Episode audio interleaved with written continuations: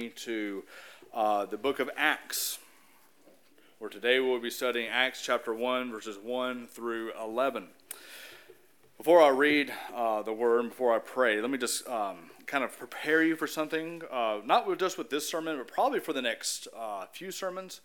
When I was in seminary, uh, in my preaching lab courses where we'd have to preach and be graded on by a professor and by students, you talking about nerve wracking, like that was that was it. Um, one of the uh, some of the feedback that I got from my first few sermons was that uh, this is going to sound bad, but it wasn't. Uh, that I used too much scripture in my uh, sermons. Not, not that that's necessarily a bad thing, but what I had people doing was just going back and forth, back and forth, back and forth from all these. Next thing you know, I'd preach the entire Bible in one sermon, and it just kind of got everything discombobulated. Um, well, I've repented of that. I don't do that. I try to when I when I preach, I try to stick to the text. Maybe bring in one or two other texts for like to illustrate a point, or if there's something that's kind of difficult to understand in our sermon text, maybe it'll add, shed some light of clarity on it or something like that. But that rule I'm going to have to break for the first two chapters of the book of Acts. The book of Acts is loaded with Old Testament fulfillment language, loaded with it. If I want to accurately and concisely communicate to you what the text is talking about, we're going to have to pinball back and forth off this text and Old Testament passages. Now, you might be looking on there like, well, I don't see thus saith or thus it is written or something like that. Well, there's something in the, in the New Testament called Old Testament allusions, where just through the language that is used, it's, it's made to bring your mind back to a certain Old Testament text. And so there is a lot of Old Testament in these first two chapters of the book of Acts. And so just kind of prepare yourself. Uh, I will read. You won't have to be turning back and forth, but I will we'll be reading some of these texts. But just to kind of prepare yourself, there will be a, this is a sermon on Acts chapter 1, verses 1 through 11. But there's also going to be some a lot of Isaiah, a lot of Psalms, and a lot of other Old Testament texts that we're going to be uh, have in our minds. So before I read God's holy and inerrant word, let's pray and ask that His blessing would be upon the reading and the preaching of it. Let's pray. Our Heavenly Father, we, without you, without your gospel, without your word, we are all dead men walking. Father, we'd ask that you would make us alive together with Jesus Christ as the gospel is proclaimed in our ears. It's in Jesus' name that we pray. Amen. So, Acts chapter 1, verses 1 through 11. Hear now the inerrant word of God. In the first book, O Theophilus, I have dealt with all that Jesus began to do and teach until the day when he was taken up, after he had given commands through the Holy Spirit to the apostles whom he had chosen. He presented himself alive to them after his suffering by many proofs, appearing to them during forty days and speaking about the kingdom of God. And while staying with them, he ordered them not to depart from Jerusalem, but to wait for the promise of the Father, which he said, You heard from me. For John, the, for John baptized with water, but you will be baptized with the Holy Spirit not many days from now. So when they had come together, they asked him, Lord, will you at this time restore the kingdom of Israel? He said to them, It is not for you to know the times or the seasons that the Father has fixed by his own authority.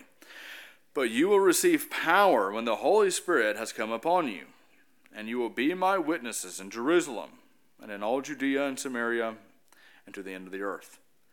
And when he had said these things, as they were looking on, he was lifted up, and a cloud took him out of their sight.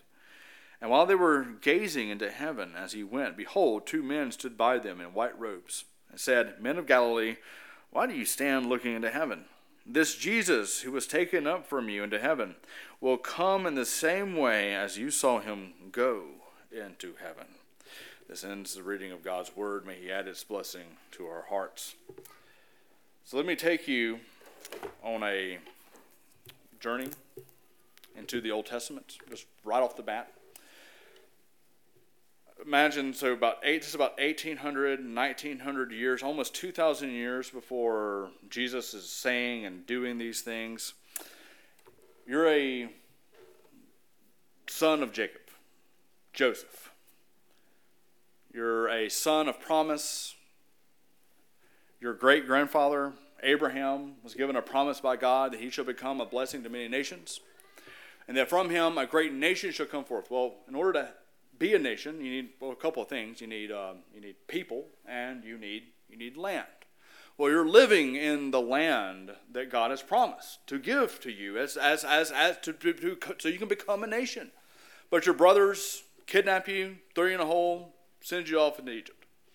But God was in that suffering and saves you from it. And doesn't just save you from it, but, but sets you over all of Egypt.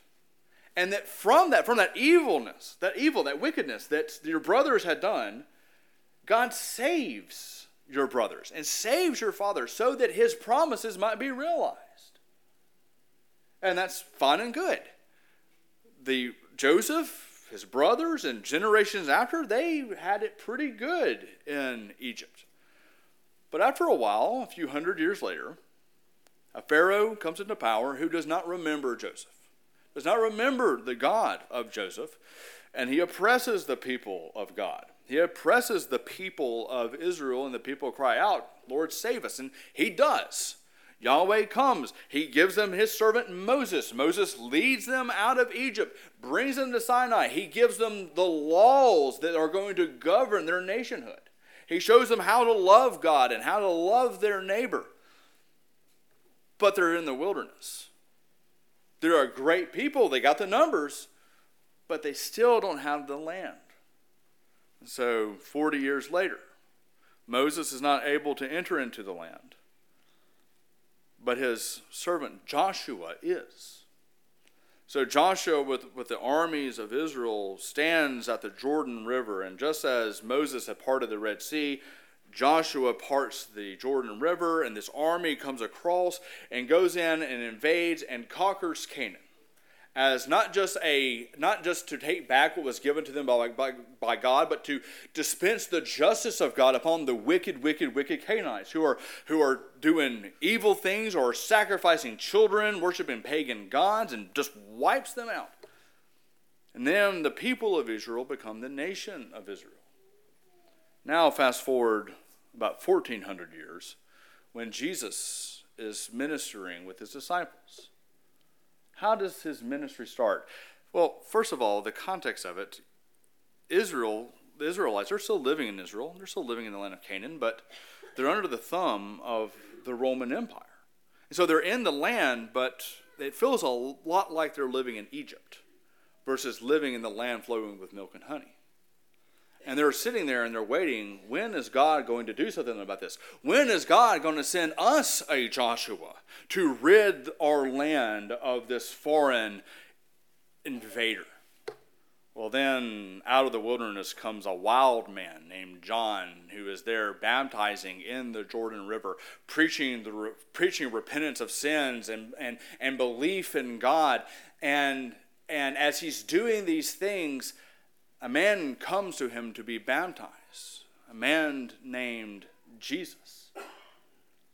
Jesus is the Aramaic name for the Hebrew Joshua a man named Joshua shows up at the Jordan River. He goes into the water. A voice comes out of heaven This is my son, who, who with whom I am well pleased. He goes into the wilderness for 40 days, as Israel was in the wilderness for 40 years, comes out of it and proclaims that the kingdom of God is at hand. Repent and believe the good news. What are you thinking is about to happen? You've been waiting for a Joshua. You've been waiting for somebody to come and remove this foreign influence from you, to do what Joshua had did to the Canaanites to the Romans. Now, here's this guy, Joshua. Yahweh saves, coming out of the wilderness and declaring that the kingdom of God is at hand. You're thinking, this is it. No more Romans. We're taken care of. The disciples thought this when Jesus would proclaim the kingdom of God. But that's not what Jesus was proclaiming. It was a different kingdom. Jesus was very clear about this. My kingdom is not of this world. My kingdom is a spiritual kingdom. Uh, there's a far greater enemy than the Romans. There's a far greater enemy than the Canaanites, and that is the enemy that dwells within you. It's your own depravity, it's your own sin, and that is what I'm here to deal with. I'm here to deal with your sin, but the disciples they don't understand that. And you see this misunderstanding still with the disciples there in verse 6 when they ask, Will you now restore the kingdom of Israel? That's what they're concerned about. They're concerned about the nation of Israel. Well, Jesus, you're died, you're resurrected from the dead, and now we're sitting here talking to you, though you were dead just a few days ago. surely now, now the nation of Israel will be restored. And then what is Jesus' response? To paraphrase it, it's something like this That's none of your business, and then he flies away.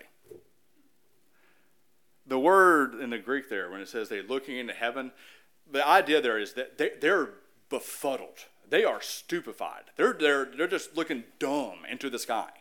What in the world just happened? He's supposed to be our Joshua. He's supposed to be our king, and then he ups and leaves.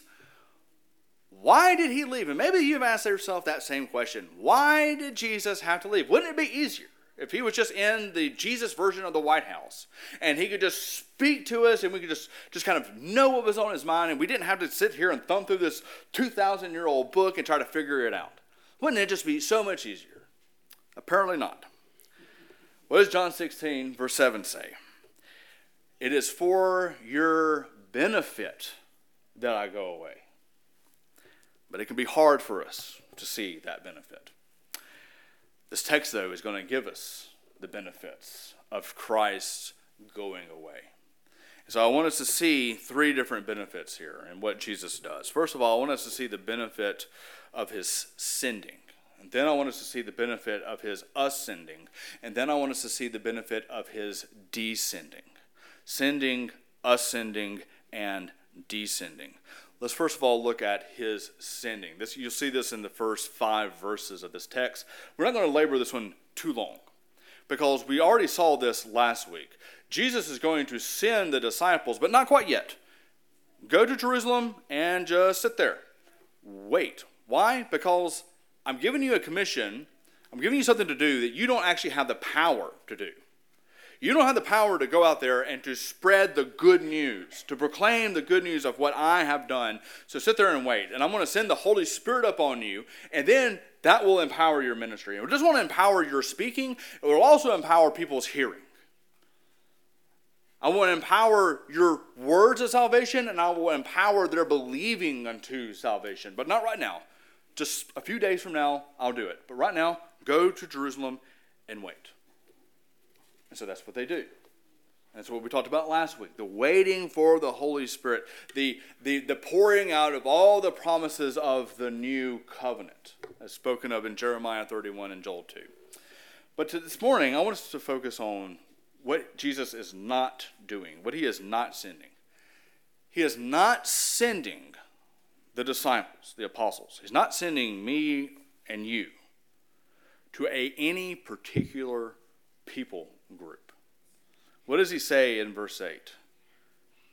I'm sending you to Jerusalem and Judea. This is like home base for the disciples. They're all Jewish. This is the home of the Jews. This is their, their capital. This is their, their comfort zone. These are the people they, they grew up with, the people that they, that they, that they like, or at least mostly like, they can get along with. They have something in common, a, a, a nationality. But Jesus is going to do more than that. He's like, I'm not, this is not the kingdom of Israel that I'm talking about. It's not the kingdom of Jerusalem. It's not the kingdom of Judea. It's also going to be the kingdom of Samaria. Now, who are the Samaritans? These are the neighbors directly to the west of Israel. They were despised by the Israelites because they were a mix, not both both ethnically, they were a mixture of both the Jews and really Assyrians, and the Assyrians were awful but they were also a mix religiously. So they, they wanted to be Jewish, they wanted to worship like the Jews, but they also really liked their Assyrian paganism. And so they end up taking the, the, the, the religion and the worship of Judaism and they corrupt it with their own ideas. They worship on their own mountain. They actually say, We're better at being Jews than the Jews are. And the Jews are like, What are you talking about? You're not even one of us. And so they despise them. Well, guess who the kingdom of God is going to include? Israel and Samaria. But it doesn't even stop there. He goes on to Jerusalem, Judea, Samaria, and to the ends of the earth, the wilderness, the place where you don't even know what's going on out there. That, to, the, to the barbarians, that is who I am sending you to. The kingdom of God does not have borders. It is going to grow, it is going to expand, and it is going to fill the entirety of the earth. And when Jesus is giving this commission, when he's giving this command to go and proclaim the gospel and spread the kingdom of God through the ends of the earth, it's a fulfillment of an Old Testament text. Isaiah, Isaiah chapter 35, verses 14 through 17. I'll read it for you. For the palace is forsaken, the populous city deserted, the hill at the, and the watchtower will become dens forever, a joy of wild, a, a joy of, of wild donkeys, a pasture of flocks. Until, so that's going to happen. Everything's desolate, everything's wilderness, until the Spirit is poured upon us from on high, and the wilderness becomes a fruitful field, and the fruitful field is deemed a forest. Then Justice will dwell in the wilderness, and righteousness abide in the fruitful fields. And the effect of righteousness will be peace. And the result of righteousness will be quietness and trust forever. That's not a promise to Jerusalem and Judea. That's a promise to Samaria. That's a promise to Rome. That's a promise to Tennessee. That's a promise to Tipton County. That is a promise to the whole world. The kingdom of God is not limited by a national social political border. It's going to grow and it is going to expand. But notice there that it's not just the expansion that Isaiah is talking about. He's talking about there's a newness to it. Everything's dead and lifeless, but that's going to change. I'm going to pour my spirit out upon all flesh, and then what will happen? All things will be made new. What is dead will be made alive. What is fruitless will be made fruitful. And when we engage in this commission, when we engage in evangelism, when we engage in sharing the gospel with other people, we're not just getting another jewel in our crown. We're not just checking a box or anything like that. We are engaging with the Lord Jesus Christ in his making all things new. When we think of judgment, we often just think of destruction, but there's another side to that coin recreation here in Isaiah, even though he's using the temporal language of wilderness and fruit and things like that, Jesus is going even further to the crown jewel of creation, humanity. Salvation through faith in the gospel is a new creation event. All things are being made new. Jews, Samaritans, Romans, Spanish, English, Asian, Hispanic, they will all become one in Christ and they will dwell in peace and security. All of them. I like, I love this church building. It's beautiful, it's pretty to look at. I also really like it because it's going to make this illustration very easy. Uh, Martyn Lloyd-Jones describes the Church of Christ, the Bride of Christ, as a, as a church building. But it's not a church building that's made with brick. Bricks are uniform. They look the same, they're the same size. There's, there's nothing unique comparing one brick to another brick. When Christ builds his church, he builds a stone building. Go outside and look. No two stones look the same. Some are big, some are small, some are dark, some are light. They all look different, but it's not chaos that you see in the building. They're all held together in one cohesive whole. And so it is with the people of God. There's not any one particular people group that the gospel goes to. It's not to one particular people group that the kingdom of God grows and expands and, and consumes. It is all. People from every tongue and every tribe and every nation. Because of all these different stones have been joined together, and though they are unique, they are all together the one church and the one bride, joined together under the head, our bridegroom, Jesus Christ. Because of this, we need to take seriously the work of evangelism. Understanding that we're not just doing it just to get like a little credit for something. No, we are doing it because we are joining with what Christ has done. That we are, that we are, we are working with Him he is working in us to make all things new. We always think of like heaven and all these everything, like everything's going to be okay and everything's going to be perfect. And that's true. But we're not just waiting for it, it's happening right now. You're a proof that it has happened. Our work is important. But we also need to take seriously the message that we are bringing to the world. We are not here to affect societal change, which does end up happening wherever the gospel goes. Like it's just, just it's just kind of a like a, a fringe benefit. It turns out when you go around and you spread the gospel to people, and people begin to love Jesus and wanting to follow His law, which is which is uh, summarized and love your neighbor as yourself. When everybody loves their neighbor as yourself, guess what happens to society? It gets better. People start getting along people all of a sudden don't like they don't they don't want to harm their neighbor because they're trying to love them as they love themselves and and that is good and that's the function of the law. If obedience to the law everybody gets along well. But here's the thing as good as the law is it is not the gospel. The law itself cannot affect the obedience that it demands. Galatians chapter 3 verse 21 If a law had been given that could give life then righteousness would indeed be by the law but it isn't. It isn't I can tell you what to do until I am blue in the face but it will not give you the ability to do it What does that What takes the dead things and makes them alive It is the good news of Jesus Christ that he lived your obedience that he died under your wrath and that he was resurrected for your justification. That is what enlivens obedience. And that is why when we share the gospel with people, we need to understand the difference between the law and the gospel. Yes, the law is necessary to convict of sins, but if you swing the hammer of the law, always accompany with it the feather of the gospel. Let me give you a little a helpful little poem written by John uh, by John Bunyan um, that has really helped me understand this distinction between the law and gospel. He says, Run, John, run, the law demands, but gives me neither feet nor hands. Far better news the gospel brings. It bids me fly, and it gives me wings. Don't just give the demands of the law. It's not going to make anybody able. It is the gospel that brings life.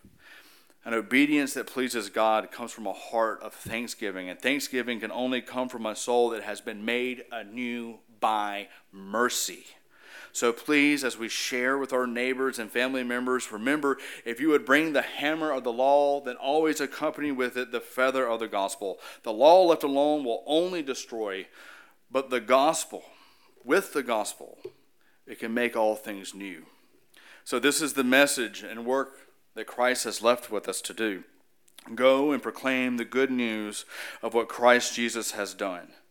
And this is the benefit of this. Through the power of the Spirit, made manifest through the proclamation of the gospel, Christ will make all things new. You're engaging in the work of heaven. But why did Christ have to leave us? Why did Christ have to go? Why couldn't he have just just stayed? Wouldn't wouldn't the commission be easier if he was here with us today? What's the benefit of Christ ascending? This is our second point. We are Presbyterian. We don't really abide by liturgical calendar like people like in the in the Methodists or the uh, Episcopal or Catholic traditions or stuff like that.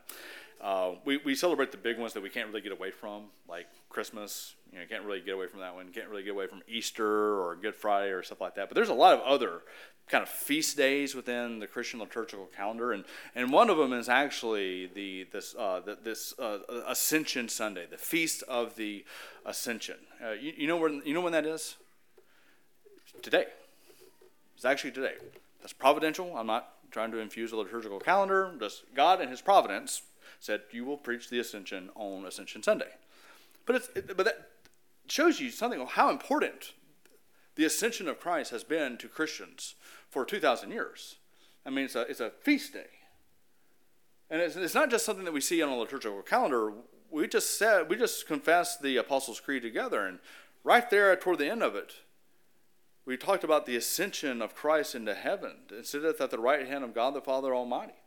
It's so important. It's not just in a liturgical calendar somewhere, it's in a creed that Christians have been confessing for nearly 2,000 years. Why is it there? What is the importance of this? Let me give you let me give you three reasons. I'm going to combine the two into one, uh, last two into one, but three reasons in total. First, it gives you an assurance of faith. It tells you that what you believe about Jesus, it isn't just some wishful thinking, that it was attested to by witnesses. So this is something we talked about um, evangelism a little bit already. Something to kind of keep under your hat when speaking with people who don't believe, who are um, are questioning, you know, Christianity and things like that. Uh, something that I, have found to be very helpful is to to bring to their mind the public nature of the ministry of Christ. So you think of Muhammad. He claimed that miraculously, through the mediation of a angel, he received the Quran, and that that is the word of God. Who saw that angel give him that? Nobody. He was in a cave by himself. Nobody saw it, it's private. Joseph Smith, the founder of Mormonism, an angel came to him too and gave him a new testimony of the Lord Jesus Christ. Who saw that? We just got to take his word for it. Muhammad, we just got to take his word for it. Well, whose word do we have to take for it that, did Jesus had, did anything that, that we believe that he did? Well, it's not just one person, it's not two persons, it's not 11 persons or 12 persons, thousands of people. Because what he did, he did not do in hiding. He did before people's faces. What, what exactly did he do? Well, when he was baptized and the voice comes out of heaven and says, This is my son with whom I am well pleased, it wasn't just him and John. We don't know, how, don't know how many people it was, but possibly hundreds of people were there to see Jesus baptized and to hear the voice come out of heaven.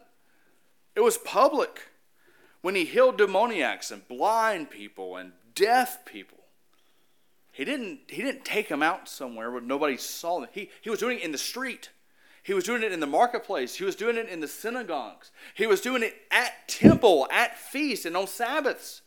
Thousands of people are watching him do these things. When he feeds the multitudes, not once, but twice. If you combine the two and count men, women, and children, this is over 20,000 people saw him feed these enormous crowds with just a few fish and a few loaves of bread. That's public. His resurrection, 500 people witnessed the resurrection. And now, here at the ascension, once again, it's public. You have the 11 disciples, but I, I think I feel pretty certain there's a there's more than just the eleven disciples. For instance, if you just read down just a few verses uh, past Acts chapter one verses verse, verse eleven, you'll see as they're sitting in this upper room waiting for the Holy Spirit. Luke gives you a number. There's 120 of them in this room, in this house, awaiting this to happen. I think the actual number is probably closer to that 120 number. You're not just believing the testimony of just one or two or none but the witness of multitudes. I used to be an avid golfer. Now I'm an every now and then golfer, and it's one of my greatest fears that one of these days I'm going to hit a hole in one, but I'm going to be playing by myself because no one's going to believe me.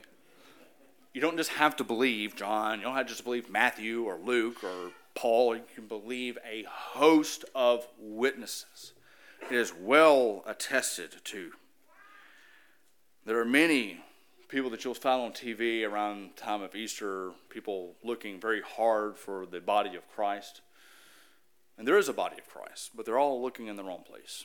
He's not in the ground, he's not in the cave, he's not hiding in the shrubs somewhere. He's at the right hand of God. That should give you a great deal of assurance that this is not wishful thinking. This is not us taking a leap of faith. This is us believing the testimony and witness of thousands upon thousands upon thousands of people who witnessed these things. But it's not just an assurance of faith this should give us, it should also give us joy and boldness in our own ministry, in our own witness that, that we give to people. It gives us boldness and it gives us joy. You see, the ascension isn't just important because of the event itself, it's also important because why Christ was ascending. What was he going to do? Two things. He was going to reign as the King of kings and the Lord of lords, to take his seat upon the throne of heaven, and that he might exercise his duty as our great high priest. Psalm 110. It's one of the most quoted passages in the entire Bible. Is a prophecy concerning the ascension of Jesus into heaven. And it's very important. In fact, as we'll see in just a little bit, the book of Hebrews really stakes almost our entire salvation on Psalm 110. It's a psalm written by David, and it's written, it's written by David, but it's not about David. It's about David's son, and not Solomon, his son, Jesus Christ. What does Psalm 110 say? First of all, in verse 1, David calls his son his Lord or his master. Psalm 110, verse 1 The Lord said to my Lord, Sit at my right hand while I make your enemies a footstool. By the way, that first Lord there in your Bibles is probably all caps. Whenever you see all cap Lord in your Bible, that is the personal name of God, Yahweh. Yahweh said to my Adonai, my master, so here David is saying, My son is not just my son, he is my Lord, he is my master. I submit to my own son, which is not something you did in the Old Testament. But David does. His son is going to rule at the right hand of God, and God is going to make his enemies a footstool. Then David goes on to describe his son's rule. He says, And Yahweh sends forth from Zion your mighty scepter. Rule in the midst of your enemies. Your people will offer themselves freely on the day of your power in holy garments. That's a very important part. We don't have time to really pick that apart, but here, Jesus' reign is not going to be him ascending to the heaven and then just wiping his enemies off the face of the earth. He's going to reign in the presence of both enemy and friend denier and worshiper, lover and hater. That is his reign. But then he goes on, and this is the really important part here. Here in verse 4. This is what sets Jesus Christ, the Son of David, so far above his father David. Verse 4 Yahweh has sworn and will not change his mind. You are a priest forever after the order of Melchizedek. In the Old Testament, kings were not priests, and priests were not kings. But the son of David, he will be both king and priest. He will sit at the right hand of the Father, God Almighty, both ruling and interceding on behalf of God's people. See, the kings in the Old Testament and the priests were not able to serve forever as either king or priest. But Christ will have unending rule and an unending priesthood because he will not be prevented by death, for he has conquered death. And they were also prevented in the Old Testament from, from by sin. Just think of Solomon, the immediate son of David. I used to give my Old Testament students a, a, a, paper to write, and I would have them argue for whether or not Solomon was actually saved at the time of his death. It's a, it's a hard question.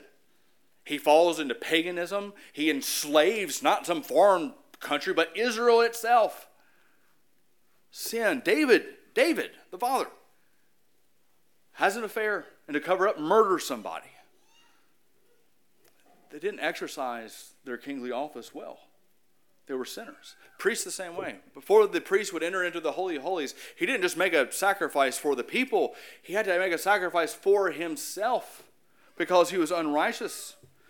This is why the book of Hebrews hinges nearly all of our salvation on this little psalm. Listen to how Hebrews 10 puts it.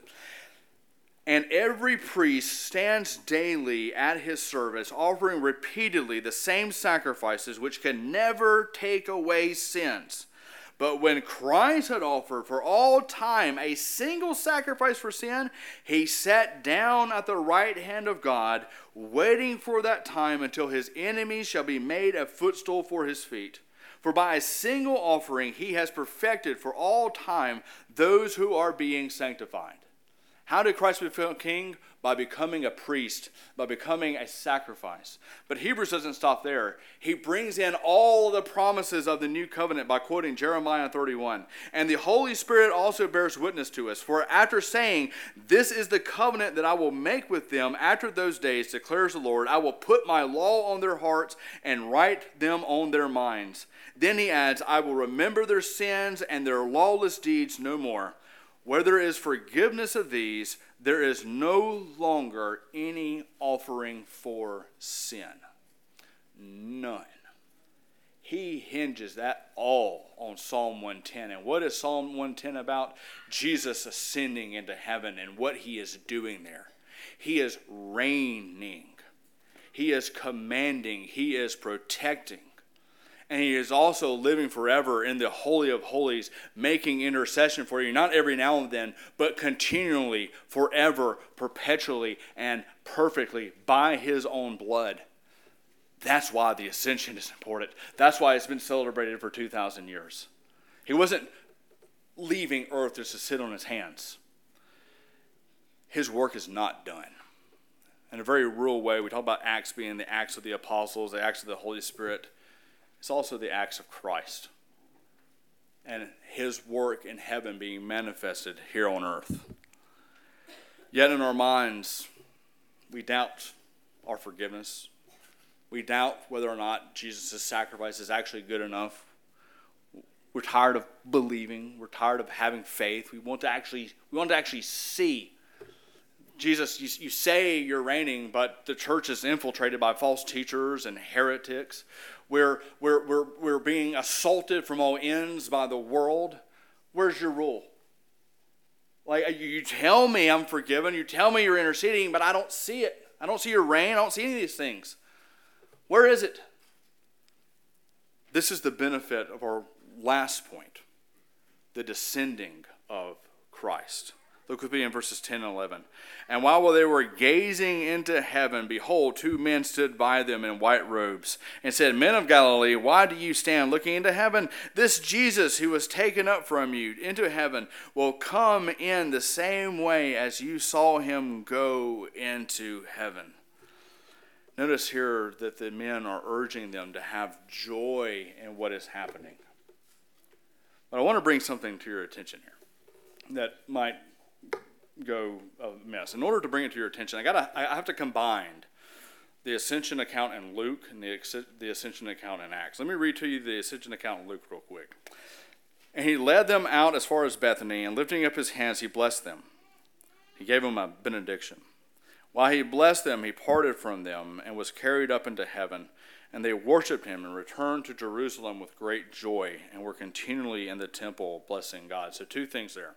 In Luke, he lifts his hands, he gives them a benediction.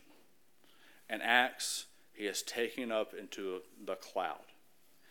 That is exactly what the high priest would do on Yom Kippur, the Day of Atonement, before he entered into the Holy of Holies to apply the blood to the mercy seat of Yahweh. He would stand, he would make a sacrifice, blood would be on the altar, Smoke would be billowing from it, and he would stand in front of it, raise his hands, and give the Aaronic blessing. May the Lord bless you and keep you. May he lift his, may he make his face to shine up on you and be gracious to you. And after he would say these things, he would place his hands down, and through the cloud, he would enter into the presence of God. That's what Jesus was going to do. But notice one more thing. What is it that the men say to the disciples? Why are you sitting around looking befuddled and dumb? He's going to return in the same way. He went up into a cloud and he will return in a cloud. Clouds in the Old Testament were always symbolic of the presence of God. What that means is when Jesus returns, he's not coming alone. And I'm not talking about just the dead who will be resurrected. He is coming with the presence of God we were talking about like that difference between heaven and earth. When he returns, there will be no difference between the heavens and the earth. They will be how that looks. I have no clue, but there will be no difference. The two will be one when he returns and makes all things new. We will worship forever in the very cloud, the very presence of God forever and ever and ever. Why will He be there to wipe every tear from every eye? Because He will be everywhere. We think of heaven as being like, like, well, I'll die and then I'll go and be with Jesus and I'll be there forever. No, you won't. No, you won't. Heaven's not your home. You'll just be passing through. Christ will return. Your soul will be reunited to your body. You will be caught up with Christ into the cloud, and you will descend with Him. Right now, you believe because of what you've heard. You believe because that word came in the power of the Holy Spirit. But do not just gaze blankly into the sky.